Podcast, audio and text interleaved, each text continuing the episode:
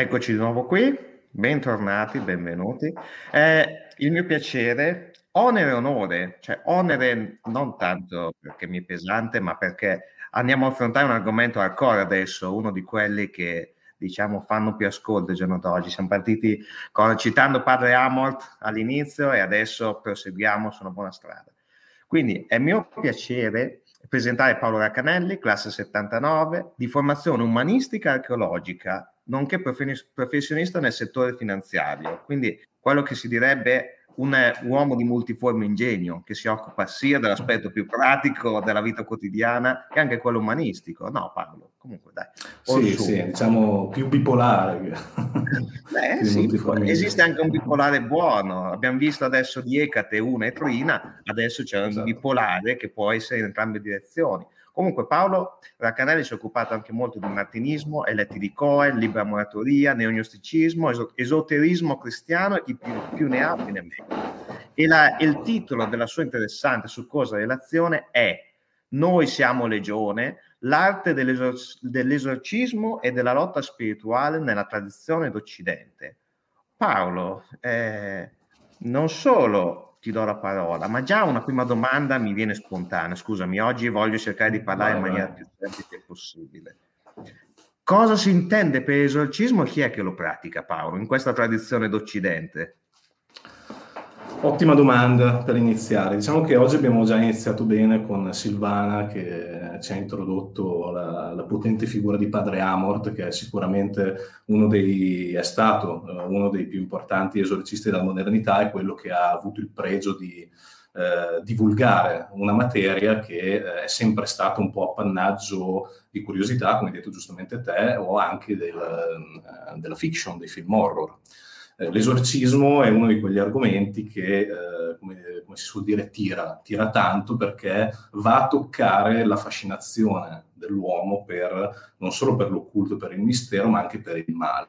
E quando parliamo di esorcismo dobbiamo parlare né più né meno di male. Eh, io oggi mi concentrerò in questo breve mm, intervento ehm, sull'esorcismo nell'ambito cristiano, in particolare nell'ambito cattolico, perché è quello che a mio avviso meglio eh, identifica l'esorcismo nel mondo occidentale. Io per tradizione occidentale eh, oggi mi riferisco a quella degli ultimi duemila anni, cioè diciamo quindi tutto quel perimetro cristiano dell'Europa occidentale cui, ehm, in cui si sono sviluppate tutte le discipline che a noi interessano legate all'esoterismo, ma al tempo stesso si sono sviluppati in un terreno fertile che è stato quello del cristianesimo. L'esorcismo non è da meno. Va detto eh, per eh, onore del vero che la tematica dell'esorcismo che riguarda l'espulsione fondamentalmente di un'entità maligna da un corpo di una persona, da un oggetto o da un luogo non è appannaggio della tradizione cristiana e basta. In qualunque tradizione spirituale che si rispetti è presente l'idea della purificazione dal male, del, dell'essere puliti, eh, di togliersi di dosso influenze negative che in varia misura possono turbare quello che è il nostro percorso spirituale. Ehm, c'è da dire che l'esorcismo in ambito cristiano si declina in una maniera che magari è diversa da quelle che sono state le tradizioni per cristiane o da quelle che sono le tradizioni che non sono cristiane. Eh, cosa intendo dire? Intendo dire che nel cristianesimo, ma specialmente nel cristianesimo cattolico e ortodosso, quindi nel cristianesimo d'Occidente, in quello d'Oriente, l'esorcismo è apot- apotropaico, cioè ha come scopo l'espulsione, la lotta, a volte anche fisica, con quelle che sono considerate le potenze avverse che vanno letteralmente a prendere possesso di qualcuno o di qualcosa. Eh, sottolineo questo aspetto perché non, è, non vale così dappertutto in realtà anche stesso, nello stesso perimetro cristiano, per esempio nel mondo delle chiese protestanti, specialmente nel mondo più carismatico, pentecostale, eccetera, eccetera, la lotta contro gli spiriti avversi assume una dimensione un po' più morbida. In alcuni casi addirittura assume una forma quasi di psicodramma, cioè si tende un pochino a negare eh, la personalità di queste forze, eh, diciamo, eh, avverse. Eh, in altri casi, che non sono invece tipici dell'ambiente cristiano, eh, scatta quello che io definirei banalmente la trattativa con la forza avversa. Mi riferisco ad esempio a tradizioni viventi, come in molte tradizioni sciamaniche, ad esempio si parla di depossessione, laddove si prende contatto con uno spirito, con un'entità, diciamo, non necessariamente malevola in senso morale, ma comunque fastidiosa, e per permettere a queste entità, si fa anche per esempio con, con, gli spiriti dei morti cattivi, tra virgolette, di quelli di morti irrequieti, si chiede a questa entità che cosa vuole per andarsene per i fatti suoi e liberare la persona dall'ossessione. Ecco, in ambito cattolico mh, eh, questo aspetto della trattativa non esiste, ma neanche in ambito protestante esiste, perché l'entità avversa viene considerata semplicemente qualcosa da espellere, con cui non bisogna parlare, con cui non bisogna scendere a patti è, una, è, è, un atto, è realmente un atto di battaglia, un atto di guerra, tant'è vero che il patrono degli esorcisti è San Michele Arcangelo, è l'angelo de, della battaglia, il, è, la forza di Dio. Ehm, possiamo dire che l'esorcismo ehm, in ambito cristiano assume mh, due principali diramazioni dal punto di vista tecnico, dal punto di vista dell'approccio. Quella prevalente da sempre nei duemila anni di storia della tradizione cristiana è quella cosiddetta imprecatoria o apotropaica, proprio perché il, l'operatore, per adesso lo chiamo operatore, poi specifichiamo chi è questo operatore, cioè chi è l'esorcista. Questo dicevo perché l'operatore eh, va all'attacco direttamente, affronta direttamente la presenza che si manifesta attraverso la persona posseduta. Apotropaico perché eh, scaccia per l'appunto il male.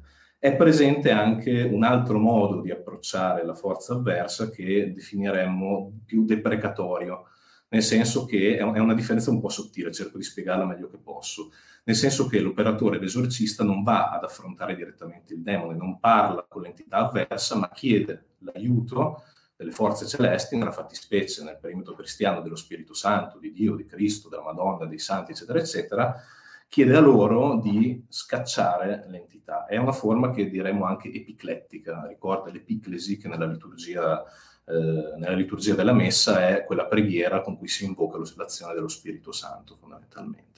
È un approccio un po' più morbido. Questi due approcci in realtà nel perimetro cattolico e ortodosso convivono. Ci sono esempi di, eh, diciamo di rituali di esorcismo anche dell'alto medioevo dove effettivamente eh, la pratica è più deprecatoria che imprecatoria. Però nell'ambito cattolico prevale sempre il tema dell'imprecazione. Io ti impongo di uscire da questo corpo, eccetera, eccetera.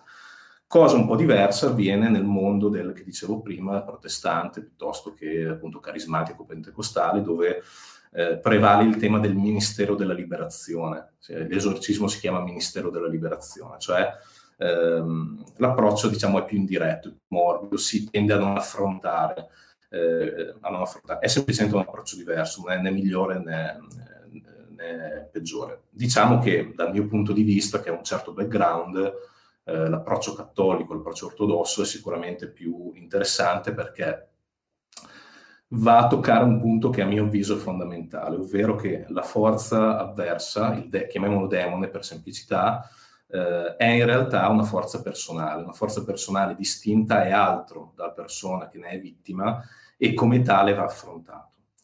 C'è anche poi tutto un tema che mh, è enorme e non basterà sicuramente tutto il tempo che abbiamo per affrontarlo, che è quello della lotta spirituale. In realtà l'esorcismo all'interno del, del perimetro cristiano si identifica in una costante battaglia che dall'inizio dei tempi, dall'inizio del creato, in una maniera che non è né temporale né spaziale, permea la storia dell'uomo. Il tema della lotta spirituale è presente nelle Sacre Scritture, tant'è vero che il primo capitolo di Genesi, del Pentateuco, eh, vede subito la presenza dell'avversario nel serpente di Genesi. Eh, in un ambito non eh, cristiano non ortodosso, che è quello della tradizione degli eletti Cohen, una tradizione iniziatica che si è sviluppata alla fine del XVIII secolo in Francia, eh, dove l'opera principale di questa dottrina è il trattato sulla integrazione degli esseri, viene parafrasato il tema di Genesi, viene spiegato in un modo che forse per chi è più addentro alle discipline esoteriche è più facile da capire, ovvero ehm, il male nella storia dell'uomo si manifesta come eh, una presa di possesso di un potere che non si ha attraverso il libero arbitrio, cioè la libera scelta di non obbedire a quelle che sono le leggi immutabili di Dio.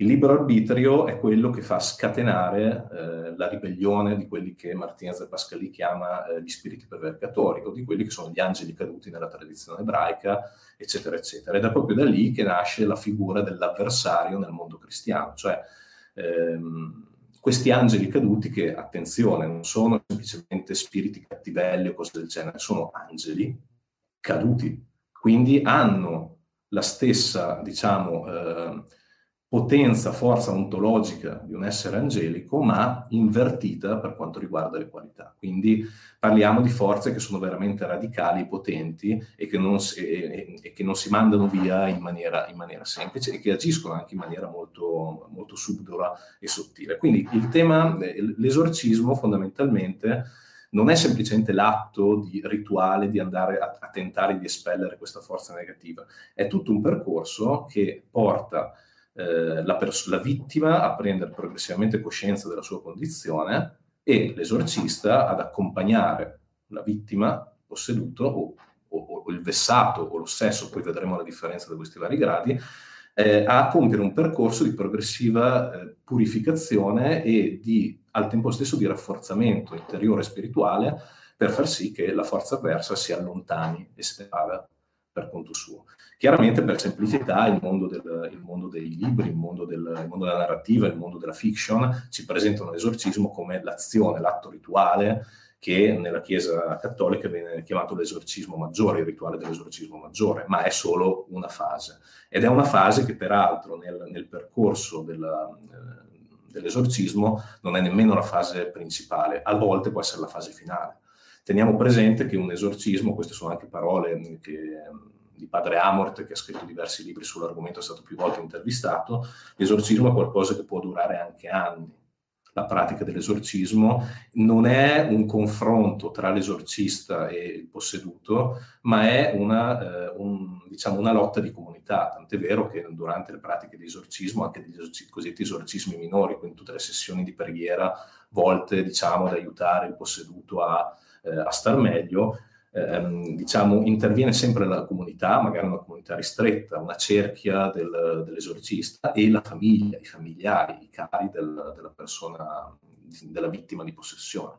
Quindi in realtà eh, bisogna iniziare a entrare nel tema dell'esorcismo pensando come un percorso di elevazione, pulizia spirituale, di presa di coscienza, che termina a volte in maniera anche drammatica con eh, una vera e propria lotta, un confronto rituale tra due forze.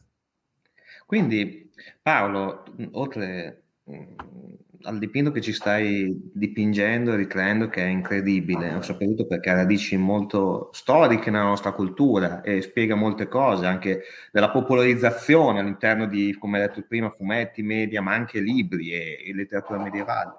Quindi più che un primato dell'atto in sé per sé, c'è un primato di una certa consapevolezza. La Béjouliot, nella, nella magia di campagna, diceva ci sono diversi tipi di esorcismi e descriveva quelli che dicevi te, quelli dell'atto imprecatorio e deprecatorio, solo che lui descriveva in maniera molto più semplice. Uno è una liberazione di, l'altro è una liberazione da. Mentre chiede, in un caso si chiede allo Spirito Santo di intervenire per proprio conto, per intercedere, nell'altro si arriva a una vera e propria lotta. Tuttavia vi è un aspetto fondamentale, diceva Ricordatevi che gli stessi demoni che tornano all'inferno erano una volta gli angeli di Dio. cioè, questa è una esatto. provocazione per Abbé Giulio. Però penso che tu abbia colto nel segno, cioè più che soffermarci sull'atto e sulla lotta, che è un aspetto fondamentale, esiste il fatto che noi, noi gli esorcista o l'esorcista, poi ricaccia quello che una volta era un angelo in guisa di demone all'inferno. Anche questo Secondo te può essere visto come un prendere coscienza del mondo nascosto, angelico, demoniaco, con cui l'esorcista, l'operatore ha a che fare? Questo allora, di... certo, sì. Ehm, allora, ehm, faccio una premessa. Io ho avuto modo, non scenderò nei dettagli per rispetto, diciamo, delle persone, eh, ho avuto modo di assistere a esorcismi anche abbastanza impressionanti e mh, quello che posso dire è che l'impatto emotivo eh, è veramente forte e drammatico. Cioè una persona che è posseduta sta veramente, o anche solo vessata, eh, solo, cioè anche vessata, è, eh, sta veramente male, male emotivamente e trasmette tutta la sua sofferenza intorno. Quindi non è, eh, noi ci soffermiamo sugli, sugli, effetti speciali perché noi siamo stati abituati a livello culturale, ma in realtà ci sono proprio delle storie di sofferenza molto importanti. Certamente ehm, il posseduto, il vessato delle forze oscure eh, se vuole liberarsi di questo, di questo fardello, deve compiere un percorso interiore di presa di coscienza del problema. Naturalmente ehm, dipende anche dal tipo di percorso che si sta facendo. Chiaramente in ambito cristiano, se tu ti rivolgi a un esorcista cristiano, eh, l'esorcista cristiano non ti dirà vatti a fare una lettura di tarocchi per capire qual è il tuo problema, ti dirà di fare un percorso di preghiera, di lettura dei testi sacri, di un percorso di avvicinamento ai sacramenti per prendere coscienza di che cos'è l'avversario, di, cos'è, di come invece può agire la grazia per eh, ristabilire. In altre tradizioni non cristiane il, il meccanismo di presa di coscienza probabilmente è diverso. Mi viene da pensare, per esempio, culture... Eh, culture del Centro America, eccetera, eccetera, dove eh, la linea di demarcazione tra ciò che è bene e ciò che è male tende ad essere un pochino più sottile, quindi fondamentalmente sono altre le modalità con cui si tende a prendere coscienza del problema. Sicuramente un percorso di esorcismo fatto bene per la vittima eh, fa scattare qualcosa, qualcosa che io amo definire come una, una santità in potenza. Ricordiamoci che la santità non è... Eh, non è qualcosa di irraggiungibile, è una elevata condizione spirituale che eh, potremmo definire in altri ambiti come l'iniziazione o come la conoscenza e conversazione del Santo Angelo Custode, cioè eh, l'assunzione di, quelle, di, quei, di, quei, carismi spirituali talmente elevati che ti portano a vivere eh, completamente in maniera verticale rispetto a quella che è la, il percorso spirituale che, fa, che, stai, che stai compiendo. Quindi fondamentalmente eh, sì, la risposta è sì, conoscere nel dettaglio quello che ti sta accadendo è utile. Attenzione però perché in ambito cattolico, diciamo, il tema dell'informazione e dell'interpretazione su quello che ti sta accadendo non va per la maggiore. Per esempio, eh, la conoscenza dei nomi, dei demoni, eccetera, eccetera, non è una cosa che gli esorcisti amano divulgare o su cui amano insistere. Certo, facciamo un piccolo distinguo, Paolo, dato che mi hai dato un assist quello di cui stiamo parlando, in, un confronto interreligioso, interculturale, riguarda mh, sicuramente il mondo delle spiritualità alternative, cioè temi riguardanti i grandi sistemi religiosi, tipo le religioni abramitiche, vengono ripresi alla base, nella loro simbolicità, nel, nella pratica, negli aspetti pratici dei grandi sistemi religiosi, all'interno di realtà che non sempre sono esplorate o riconosciute ufficialmente. Con questo non vogliamo né dire che sono migliori che sono peggiori, ricordiamo, stiamo cercando di confrontarci sugli aspetti pratici e simbolici. Quindi spesso nell'esoterismo occidentale aspetti del, del cristianesimo o dell'esoterismo cristiano, cioè di una conoscenza nascosta del cristianesimo, sono stati ripresi e vissuti in maniera differente, oltre che trattati nei libri, che la trattistica è molto più semplice, diciamo la parola scritta rispetto a un'esperienza vissuta religiosa in maniera in questo modo. E senti Paolo, intanto che, che, che, che mi hai dato questo assist, mi viene da, da chiederti, secondo te quanto influenz- ha influenzato l'aspetto della lotta spirituale, l'esoterismo cristiano o le grandi correnti esoteriche de- occidentali allora, ehm, a mio avviso, per quello che è eh, la mia conoscenza, insomma, di, di, tutto quel mondo esoterico che si è sviluppato a cavallo tra la seconda metà dell'Ottocento e il Novecento, secondo me si è presa poca coscienza dell'importanza della lotta spirituale. Se ne è parlato tanto a livello simbolico, ma in definitiva non si è fatto molto a livello pratico per, eh, per eh, concretizzarlo, salvo forse qualche, qualche, raro caso. Questo perché? Perché l'esoterismo eh, moderno, e per moderno intendo appunto quello nato a cavallo tra il XIX e il XX secolo, eh, nasce, si sviluppa, o meglio, non, non è che nasce, si sviluppa in un momento storico particolare dove eh, la disaffezione nei confronti della Chiesa cattolica, almeno in Occidente, eh, è sempre più elevata. Ricordiamoci che, per esempio, eh, nel 1884 Papa Leone XIII ha la visione del, di Satana che prende possesso del mondo e della Chiesa e compone la preghiera di San Michele Arcangelo, che, una, che oggi è una delle più efficaci preghiere utilizzate anche dagli esorcisti. Eh, chiaramente in quell'epoca il papato vedeva come il male assoluto, la massoneria. Eh, Dall'altro lato, tutto il mondo della massoneria, delle paramassonerie o delle società iniziatiche che si sono sviluppate in quegli anni eh, pescavano a piene mani dal, dal simbolismo, dall'immaginario cristiano, ma cercavano di reinterpretarlo secondo un, un concetto che, non, eh, che, era assolutamente lontano dai precetti della Chiesa Cattolica. Un, un, esempio divertente, per esempio, che la famosa croce cabalistica eh, ha la forma della croce ortodossa eh, per dirne una, ma ne potremmo dire, ne potremmo dire molte altre. Diciamo che eh, a mio avviso, poi non parliamo di tutto quello che si è sviluppato a partire da, da dopo la seconda guerra mondiale, col mondo di Telema, col mondo, eh, col mondo diciamo, tutti i movimenti ispirati a Crowley. C'è stata, secondo me, una presa di coscienza parziale rispetto al problema della lotta spirituale. In realtà è un peccato perché in tutte le tradizioni, anche quelle assolutamente lontane dal cristianesimo, eh, e quando parlo di tradizioni parlo anche di tradizioni secolari o millenarie, il tema della lotta spirituale è sempre e comunque centrale, viene declinato con, in maniera diversa. Diciamo, è, magari è molto meno militante rispetto, al, rispetto all'aspetto cattolico, tant'è vero che eh, in, questa lotta spirituale diventa anche una lotta sociale, una lotta di idee, perché ad oggi, anche Padre Amort l'ha detto tantissime volte, Chiesa Cattolica rifiuta, continua a rifiutare quelli che sono gli approcci dei mondi cosiddetti alternativi. Quindi per un esorcista eh, è già un, eh, un, terreno, diciamo, minato il fatto di farsi leggere le carte, il fatto di fare yoga addirittura. Sono certi esorcisti di non fare yoga perché potrebbe... Chiaramente è, un mo- è, una modalità di approccio assolutamente superficiale che mi fa, mi fa pensare all'eterno dilemma, all'eterna lotta tra astronomi e astrologi entrambi parlano del loro mondo, ma stanno parlando di cose diverse, non riescono a incontrarsi sul fatto che si parli di cose diverse.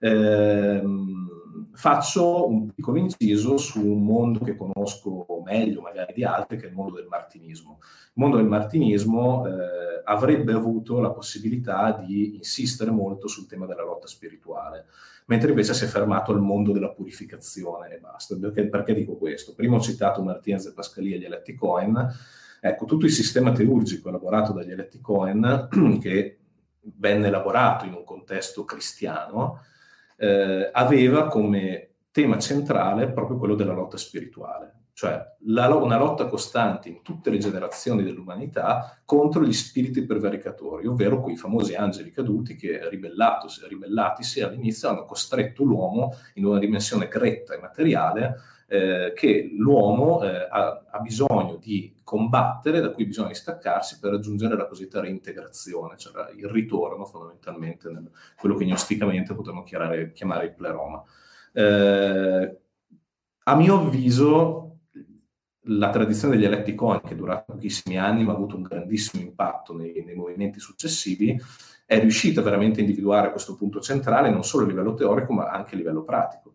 Per esempio, una buona parte dei eh, rituali che declinavano il cosiddetto culto divino erano rituali di esorcismo, non rituali di esorcismo sulla singola persona, ma rituali di esorcismo rivolti a, a volte addirittura a tutto il mondo. Ci sono rituali di purificazione dell'aura del mondo dalle, dagli spiriti prevaricatori, senza parlare dei rituali equinoziali che sono di natura esorcistica. Il martinismo, che non sto qui a fare la storia perché ho fatto un'altra conferenza sul tema l'anno scorso, non ha completamente captato l'importanza di questo aspetto qua. Quindi a mio avviso ecco, ci sarebbe, è un tema che viene affrontato più, secondo me, più dall'individuo nei movimenti esoterici, meno a livello, tra virgolette, istituzionale. Ti ringrazio. Eh, sarebbe interessante poi dal punto di vista religioso o dell'esperienza religiosa vedere cosa effettivamente, cioè quale tipo di, di, di dibattito, di confronto si può eh, instaurare. Mentre parlavi mi veniva in mente ehm, tutta la tradizione praticamente dell'angelologia islamica in cui i jinn sono sia la causa di bene che la causa di male. Cioè ci sono, tipo nelle mille e una notte, ci sono più di un jinn che quando vengono interpellati dal singolo uomo no, realizzano il desiderio ma lo realizzano nella maniera più brutale. Quindi, ma questo perché te lo dico? Non perché dal nulla veramente ex abrupto mi sono immaginato un confronto tra i martinisti e l'angelologia islamica, perché riflettevi su un aspetto fondamentale, cioè del fatto molto probabilmente non hanno captato alcuni aspetti del, delle, della scienza esorcistica o dell'arte esorcistica, come viene chiamata in certi, anche certi grimori. Però il problema fondamentale, Paolo, è quello, secondo me, soprattutto in ambito cristiano-cattolico o, o abramitico, del male. Come, come, come concepire il tema del male? Cioè, da dove viene il male? cioè anche all'interno sarebbe già complicato e avrebbe bisogno di una conferenza a parte trattare del male nel cristianesimo. Già molti filosofi e teologi sono occupati.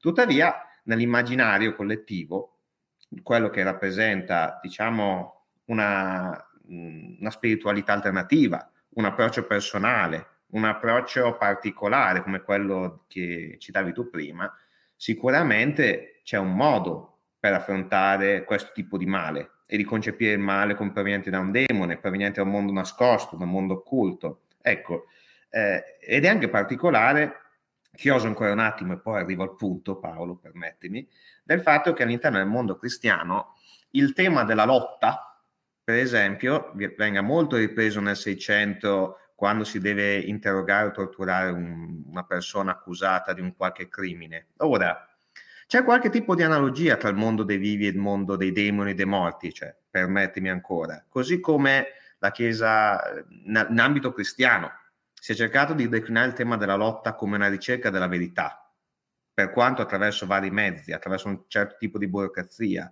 All'interno della, della dimensione dell'esorcismo c'è questa ricerca, cioè cosa c'è? C'è una ricerca del, della verità, c'è una ricerca del, della salute di, dell'indemoniato, c'è una ricerca di un principio che possa eh, di nuovo rimettere l'indemoniato all'interno del novero dei credenti? Fammi capire bene perché. Certo, uh, allora, sicuramente sono, presen- sono, presenti molti temi eh, che sono l'obiettivo dell'esorcista. Il primo è il tema della carità, l'esorcista viene chiamato quando non ce la fai più, quando i familiari non ce la fanno più a vedere una situazione del genere, si attaccano tutto. Dopo essersi attaccati magari mille altre cose, l'ultima spiaggia è l'esorcista. Eh, quindi c'è il tema della carità, l'esorcista interviene perché è un dovere cristiano quello di, della carità. L'obiettivo è quello di, eh, scusami se mi ripeto, ma è quello di lottare contro le forze avverse. Ed è un obiettivo che può avere molti risvolti. Eh, sicuramente c'è la salute dell'anima e del corpo, eh, l'anima e il corpo, scusa, viene sempre considerato come il tempio dello Spirito Santo, quindi eh, un corpo vessato dal demonio, da un lato è un segno per il mondo esterno che eh, un segno visibile della sofferenza che muove alla pietà, ricorda le sofferenze di Cristo sulla croce. Dall'altro lato però c'è anche la pietà di dire, caspita, non si può permettere eh, ad un corpo di essere così martoriato, martirizzato senza un motivo. C'è anche il tema del martirio che è importante. Una, per esempio, tante, tante, prendo lo spunto di Silvana quando ha presentato il suo libro, quando diceva, mi sono chiesta com'è possibile, per esempio, che un bambino venga eh, posseduto da un essere demoniaco, che colpe ha il bambino, è innocente. Questo è un tema molto, un tema molto spinoso perché eh, che suscita sempre inevitabilmente polemiche e che non esauriremo qua di sicuro, però eh, uno dei motivi delle spiegazioni teologiche che vengono date è che fondamentalmente Dio permette a, eh, all'avversario, a Satana, ai suoi demoni, di, eh, di impossessarsi delle anime per metterle alla prova non solo per mettere cosa, cosa metti alla prova, alla prova un bambino, che viene da chiedere, eh, il, il, fatto stesso che eh, ci sia questa sofferenza mette alla prova le persone che stanno attorno. Sono esempi di fede, esempi di stimolo della fede che eh, sicuramente sono difficili da capire, ma sono un mistero. Eh, Tant'è vero che anche i miracoli nei, nelle traduzioni gre- greche dei Vangeli, per esempio nel Vangelo di Marco, vengono chiamati semeia, quindi segni, segni potenti. Miracolo è un termine che non rende giustizia, sono grandi segni. Chiaramente, per, per citare una frase fatta, le vie del Signore sono infinite, quindi è difficile dare una spiegazione razionale a tutto questo. Ehm, quello che manca nell'obiettivo di un esorcista tipico, tradizionale, è la morbosa ricerca del particolare, ovvero sì, eh, è importante conoscere il nome del demone. Il titolo del mio intervento parte con Noi siamo legione, che è una libera traduzione del, del, di un passo del Vangelo di Marco che, che parla di uno dei, degli esorcismi più importanti che ha fatto Gesù stesso contro l'indemoniato di Gerasa, dove fondamentalmente lui gli chiede chi sei tu, all'impossessato, l'impossessato dice io mi chiamo legione perché siamo in molti Okay? Però ecco, al di là di quello, non è che interessi tanto l'esorcista andare a capire esattamente che demone è, guardare nella lista dei demoni, la gerarchia, chi è il suo capo, chi sono le legioni sotto, le legioni sopra, cosa fa, cosa non fa. Il nome serve per far venire a galla esattamente l'intruso, per coglierlo, per capire chi sia e per comandargli di uscire. Eventualmente il nome può anche servire per comprendere che tipo di danni specifici va a combinare una determinata forza demoniaca, ma finisce lì. Non è che poi eh, si fa il resoconto, la scheda anagrafica dello specifico demone a favore, perché questo nella mentalità cattolica e cristiana suscita morbosità, cioè suscita quella cosa che si chiama fascinazione. Ora, io non voglio star qui a eh, dire se sia giusto o sbagliato adottare questa strategia omertosa della prudenza. Dico solo che ha un senso tutta questa cosa perché ehm, questo avviene anche nei percorsi più esoterici.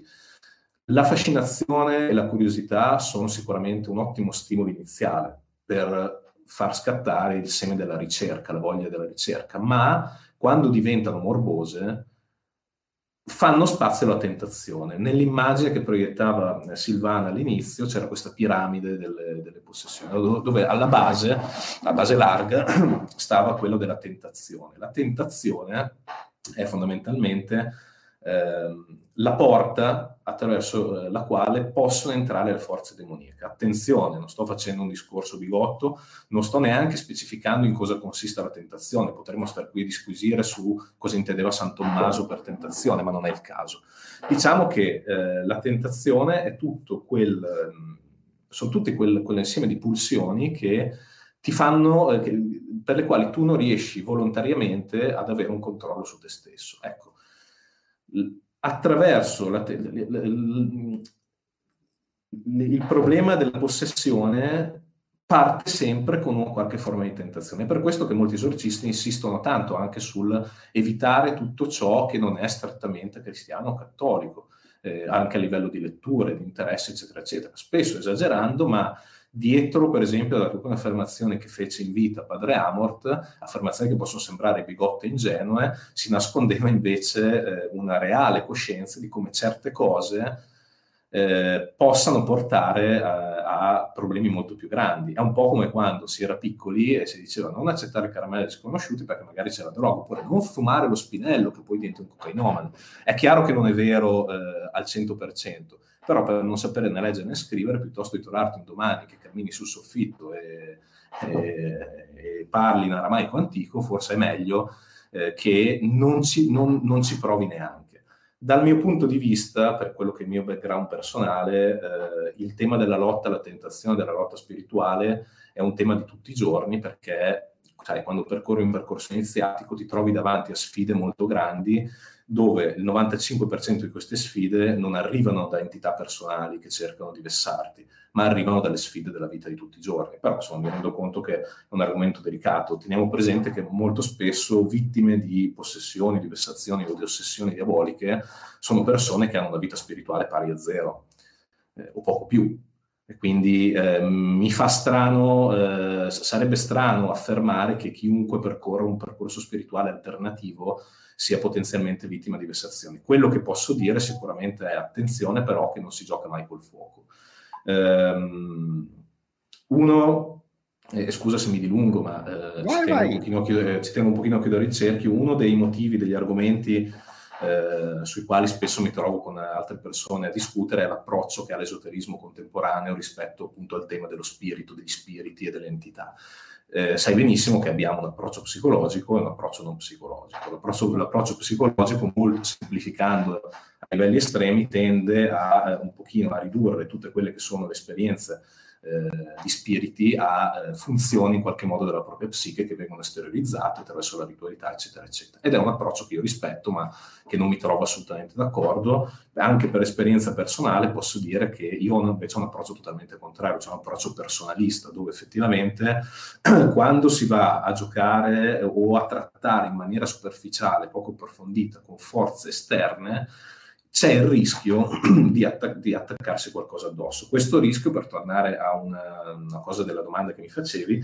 riguarda anche il tema delle anime dei morti. Il tema delle anime dei morti, eh, allora, il tema di potenze di forze non necessariamente demoniache che possono impossessare l'individuo, un tema che era, andava di moda specialmente negli anni diciamo dal XIII secolo in poi, specialmente nel, peri- nel grande periodo dell'ossessione della caccia alle streghe che è stato alle porte del Rinascimento, questo nel XV secolo, eccetera, eccetera, tant'è vero che uno dei testi più importanti dell'epoca è il Malleus Maleficarum, che tratta fondamentalmente di come combattere la stregoneria, perché si riteneva che fondamentalmente tutti quelli che erano demoni, incubi, succubi, eccetera, eccetera, potessero arrivare dall'attività di streghe, dall'attività della stregoneria.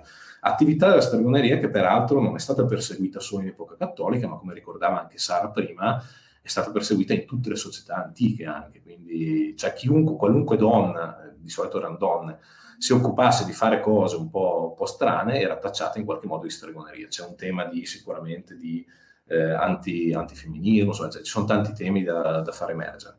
Un periodo storico preciso ha visto ehm, la Chiesa eh, ritenere che vittime di vessazione, pote- cioè eh, cause di vessazione, potessero essere anche forze non necessariamente demoniache morti illustri, però cioè, dannati illustri, per esempio, non mi ricordo dove, però c'era un famoso esorcismo del, del XVII secolo dove eh, una, de, uno de, de, diciamo dei, delle forze che, che stavano nel, nel, posseduto era un prete peccatore, eccetera, eccetera. Ricordiamoci anche che eh, però in, nel mondo del cristianesimo popolare il culto dei morti, il culto delle anime del purgatorio è sempre stato molto vivo, come per esempio il cimitero delle Fontanelle a Napoli ha una lunga storia di trattative con le anime del purgatorio. Ci sono sempre due livelli. Io quello che dico è eh, non eh, ascoltiamo anche il livello alto, abbiamo l'intelligenza per riuscire eh, a capire i registri di comunicazione. Quando un esorcista ti consiglia di stare attento a quello che fai è perché ti vuole portare verso una dimensione estremamente elevata. Questa è un po', eh, diciamo, la direzione in cui va eh, la Chiesa cattolica, la parte sana, insomma, della Chiesa cattolica. Capito.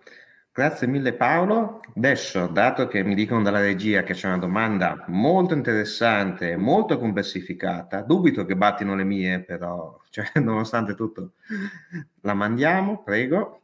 Allora, Michele Fua scrive, questa riflessione mi induce a ipotizzare quanto vasta sia la pervasività di queste forze non appartenenti al registro umano sull'uomo e, per conseguenza, quanto possono influire sia sullo stato psicofisico che su quello emotivo. Con ciò, quanto siamo liberi? Quanto possiamo essere sicuri che quello che agiamo sia esattamente ciò che vogliamo veramente agire noi? Eh, intanto saluto Michele, che lo conosco, grazie per mettermi in difficoltà di fronte a questa, a questa platea. Allora, ehm, è un, tema, è un tema centrale, è un tema che, che, accompagna le riflessioni di chiunque abbia un po' di, di chiunque faccia un po' di lavoro su se stesso. Eh, il tema della libertà è stato affrontato a, da chiunque, è uno di quei macro temi dove ci puoi mettere dentro tutto, eh, per dire che ne so, eh, ehm, Steiner ci ha scritto un testo sulla, sulla libertà.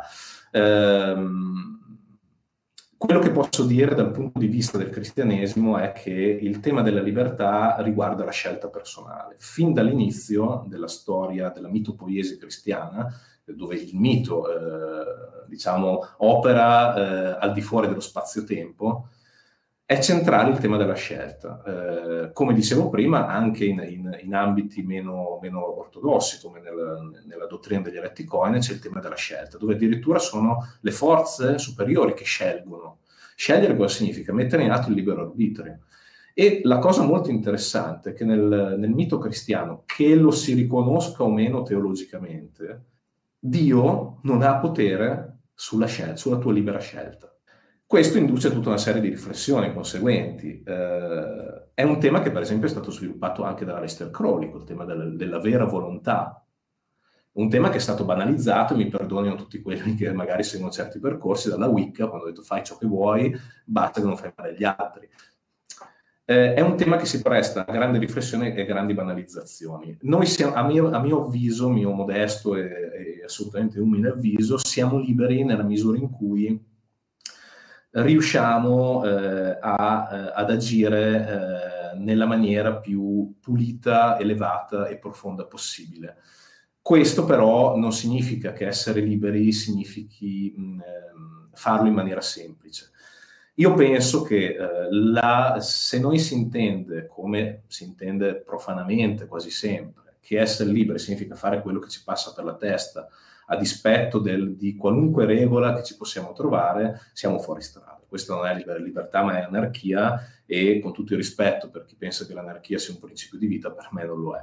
La libertà è una conquista. Eh, attenzione che il mito, che ci piaccia o no considerarlo come valido, e tutti, tutti i miti, in realtà tanti miti, secondo me ci dicono che una libera scelta ti può condurre a conseguenze spiacevoli. Nel mito cristiano la libera scelta ti porta eh, a, eh, alla materialità, al mondo materiale, quindi a soffrire, a morire e a essere vessato dalle forze oscure.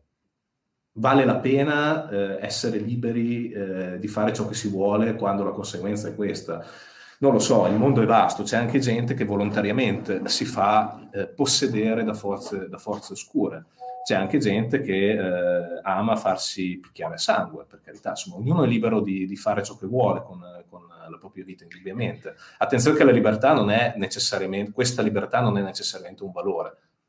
E, e su questa chiosa quasi sadiana della libertà, di favore del sadismo, del saccariano di farsi veramente del male, ringrazio Paolo Raccanelli per questa disquisizione chiacchierata e vi ricordo che adesso alle 18 riprendiamo con il prossimo relatore, Marco Maccolotti. Grazie, grazie Paolo. Grazie, grazie Michele, grazie a tutti e in bocca al lupo a Marco e complimenti a Sara e a, e a Silvana per le loro introduzioni. Ciao a tutti. Perfetto, ci vediamo fra poco.